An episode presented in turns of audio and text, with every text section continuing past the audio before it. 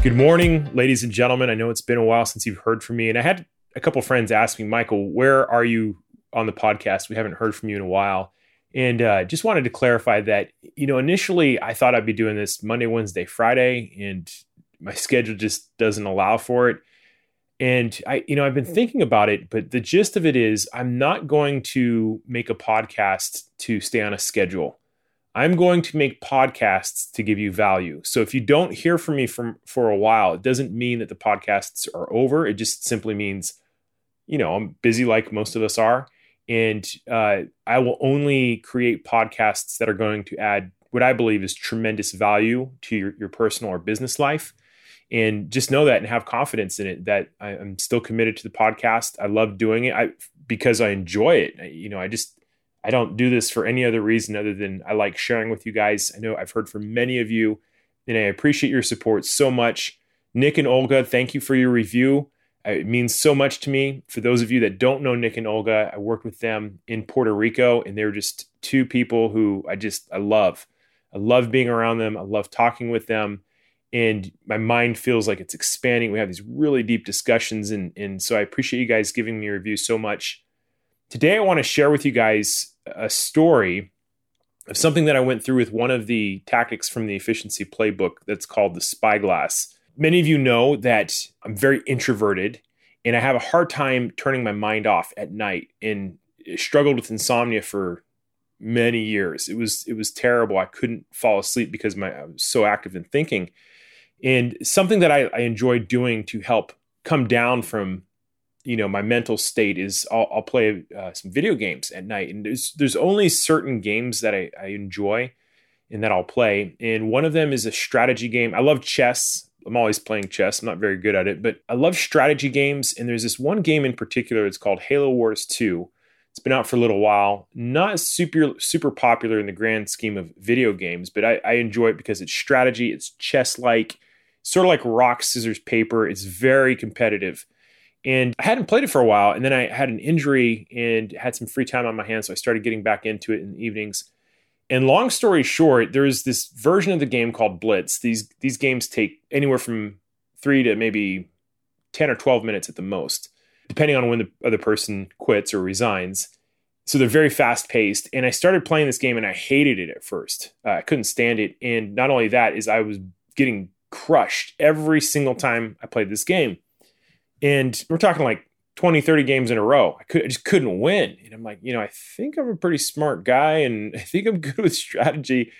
Couldn't figure it out. And I decided that anytime I lost, and by the way, this has huge applications to you personally, to your business life, anything that deals with competition, you can apply this under a certain set of circumstances. I'll, I'll outline it in a second. So after getting just slaughtered time after time after time after time in this game, I just decided that I'm going to abandon what I think I need to do and adopt the strategy of anybody who beat me moving forward. If anybody beat me, I would abandon what I was trying and I would basically copy what they were doing as best I could and practice it to understand their tactics, their strategies, their strengths and weaknesses but I learned something else is that if you are doing something strategically and somebody beats you time and again, it is proven that what you are doing is inferior. Okay. And, and I think there's a tendency because of the ego, we want to continue to do the same things. And it's our idea and it's our strategies. And the ego makes it very hard to change sometimes. So the equivalent of this would be if you were uh, a football team, anytime you lost as a football team, by the next game, you could adopt all the strategies and execute it as well as the team that beat you. And, and basically, what this means is that you are upgrading your tactics every single time you lose. And so, what happened was the losses became so valuable. And there's a way to record the games uh, using a video recorder built into the Xbox. So I could see everything my, my opponent was doing, and I could study their tactics. And I don't lose a lot now, but when I lose, I go back and I study and I just keep learning and learning. So, long story short, over the period of, of maybe a couple weeks, casually playing, not even that much, I went from being one of the worst players in the game to being rated very high. And, and as of last night, two nights ago maybe, I am number one in the world for one versus one and two versus two in this version of, of Blitz, which we call is a very fast paced game. So the strategy works.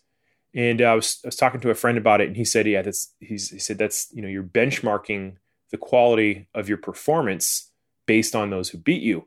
And what a valuable lesson learned is that I was suffering and losing because I was so stubborn and unwilling and unflexible to take a look at what I was doing and saying, this isn't working. And, uh, you, you, know, and I'm kind of going through the similar things right now with work is that the, the photography industry is slowing down and camera sales are, have really declined because of smartphone cameras and things of that nature. And so it's become very competitive on YouTube. Lots of instructors are popping up and I can see the decline of the business that I've been working in for so many years, and it's time to make a change. And so the the take home lesson from this is is that if you if you are in a competitive type of situation, whether it's uh, personal or business, if you're competing with somebody, there's a very powerful way to beat them, and that's by adopting the successful proven tactics. Even as weird and as strange as they seem, you have to be open minded to that.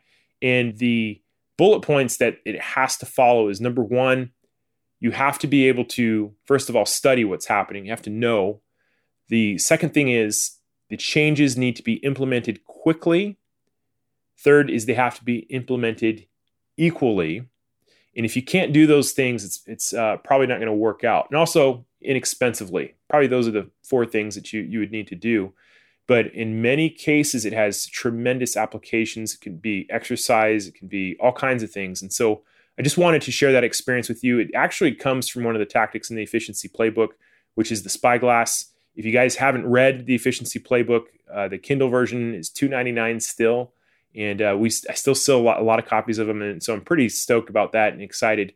But I just wanted to to share that lesson with you is that if you are struggling with anything and, and it feels like life isn't working, it's it's time to make a change. That's those are the feelings you have of of being unsatisfied, and and that's the whole idea. Don't be stubborn, be open minded to the change, and apply some of these things and these lessons that I'm teaching you guys. Thank you so much for listening.